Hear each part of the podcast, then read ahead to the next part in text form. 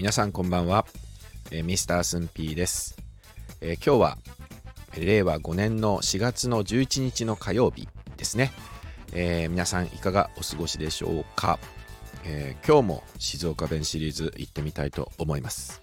今日はですね今日もいいですよ。今日はね飼う。飼うです。あの牛とかね言わないでくださいね。えー、これはですね、えー、動物を飼うとかね、えー、いうことではなくて、え静岡弁ではですね、これを、え鍵を飼うというわけですね。えこれは鍵をかける。あの玄関、玄関の鍵をかけるとかですね、え窓の鍵をかけるというふうに表現をしたりします。だから静岡人はですね、普通に、あれ、玄関の鍵買ったっけ？とかね、え玄関の鍵買っといてっていうわけですね。まあ、そうすると普通に成立がするわけですけれども、えー、これ他県の方には馴染みがなかったようで、これはまあ、スンピーもね、意外でしたね。えー、これはもう本当に普通の通常、通常語といいますか、標準語だと思って、えー、あ、玄関の鍵、買ったっけかなとかってなんかね、言ったんですね、独り言でね。でお前んちなんか飼ってんのって言われて動物でも飼ってんの？みたいなね。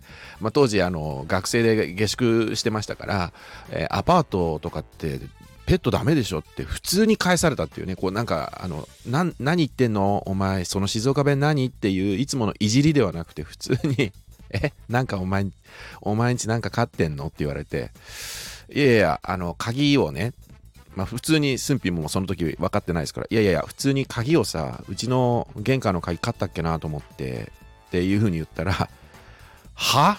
そこでね、友人は思ったわけですね。こいつまた言ってるぞと。例の静岡弁をということでピンときたんでしょうね。いやいやいや、お前玄関に何買ってんの？って言われて。いや、だから鍵って言ったら、鍵は買わねえよ。かけるもんだよって言われてですね。またそこでバカにされるっていうね。えー、この表現もいいでしょ？独特でしょ？静岡弁の一つだと思いますけれども。鍵をかけるというんですね。他の方々他の他の 他県の方々ね。他の都道府県の方々はおそらく、えー、玄関の鍵をかける、えー、窓の鍵をかける。鍵をかけないと泥棒に入られちゃいますよ。みたいな形ですよね、えー、静岡人は違います、え窓窓の鍵を買う、え玄関の鍵を買う、え鍵かっとかないと泥棒に入られるよ。みたいなね形でえ使うということになります。例のね、駿府の友人たちはですね、まあ、今回のこの鍵をかけることを、鍵を買うと、買っといてということをですね、これまた静岡弁だと分かったところからですね、まあ、悪乗りしだしまして、えー、こいつは、まあ、ミスター・スンピーのことですね、こいつは、えー、自分家の玄関を入るたびに、えー、何か鍵を買っているらしいとかね、購入の方の買うですね。あるいは玄関で何か動物を飼ってるらしいとかね、いうことで、え、散々いじり倒されましたけれども、えー、このね、買う、これ静岡弁で鍵をかけるということですね。えー、ぜひ、えー、職場とかですね、あるいは、あご自身の皆さんの、ダモンデライダーの皆さんの身の回りで、鍵をかけるシーンがありましたら、ちょっとね、その相手の方に、鍵買っといてってこう言ってみていただけるとね、いいかなと。その時にきょとんとする方は、これも静岡人ではありませんね。え、その時に普通に、えー、きょとんとすることなく、それを受け入れて、え、鍵をかけたら、え静岡出身の可能性があるかもしれません。